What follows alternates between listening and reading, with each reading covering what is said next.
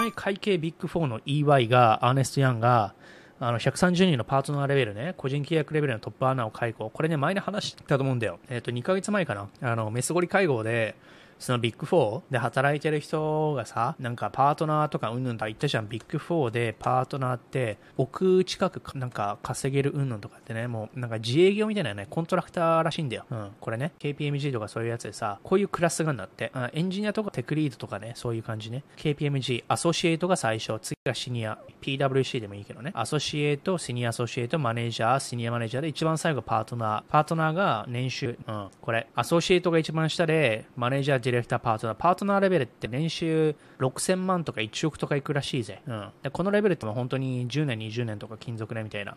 まずそこまでね、あの、続かないらしいんだよね、やっぱり。これビッグ4とか大変すぎて。これね、うん、BCG ね、ジュニア、シニア、マネージャー、パートナー。パートナーってトップレベルなの。で、そのパートナーレベルを100人解雇したんだって。ね、Honest Young just laid off 10% of partners in advisory, 4% in strategy. That's 130 partners making 1 million plus per year. 130 million dollars cut. ね、年俸1.5億円ぐらいのパートナー100人を切ったのよ。すごいね。うん。だからそのメスゴリ解雇でパートナーってのゴリは初めて知ったんだけどね。うん。マッキンゼー、 manager level salary、うん。 United States、422、42万。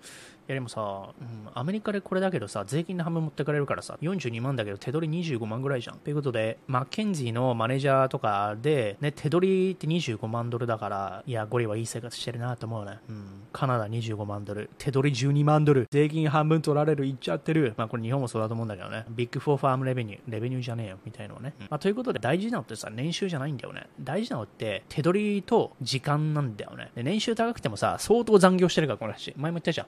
あメスゴリね、超社畜 blue pill でドバイに移ったってメスゴリはまたさっきのと別なんだけど、なんかもう夜中の1時、2時で帰れるみたいな。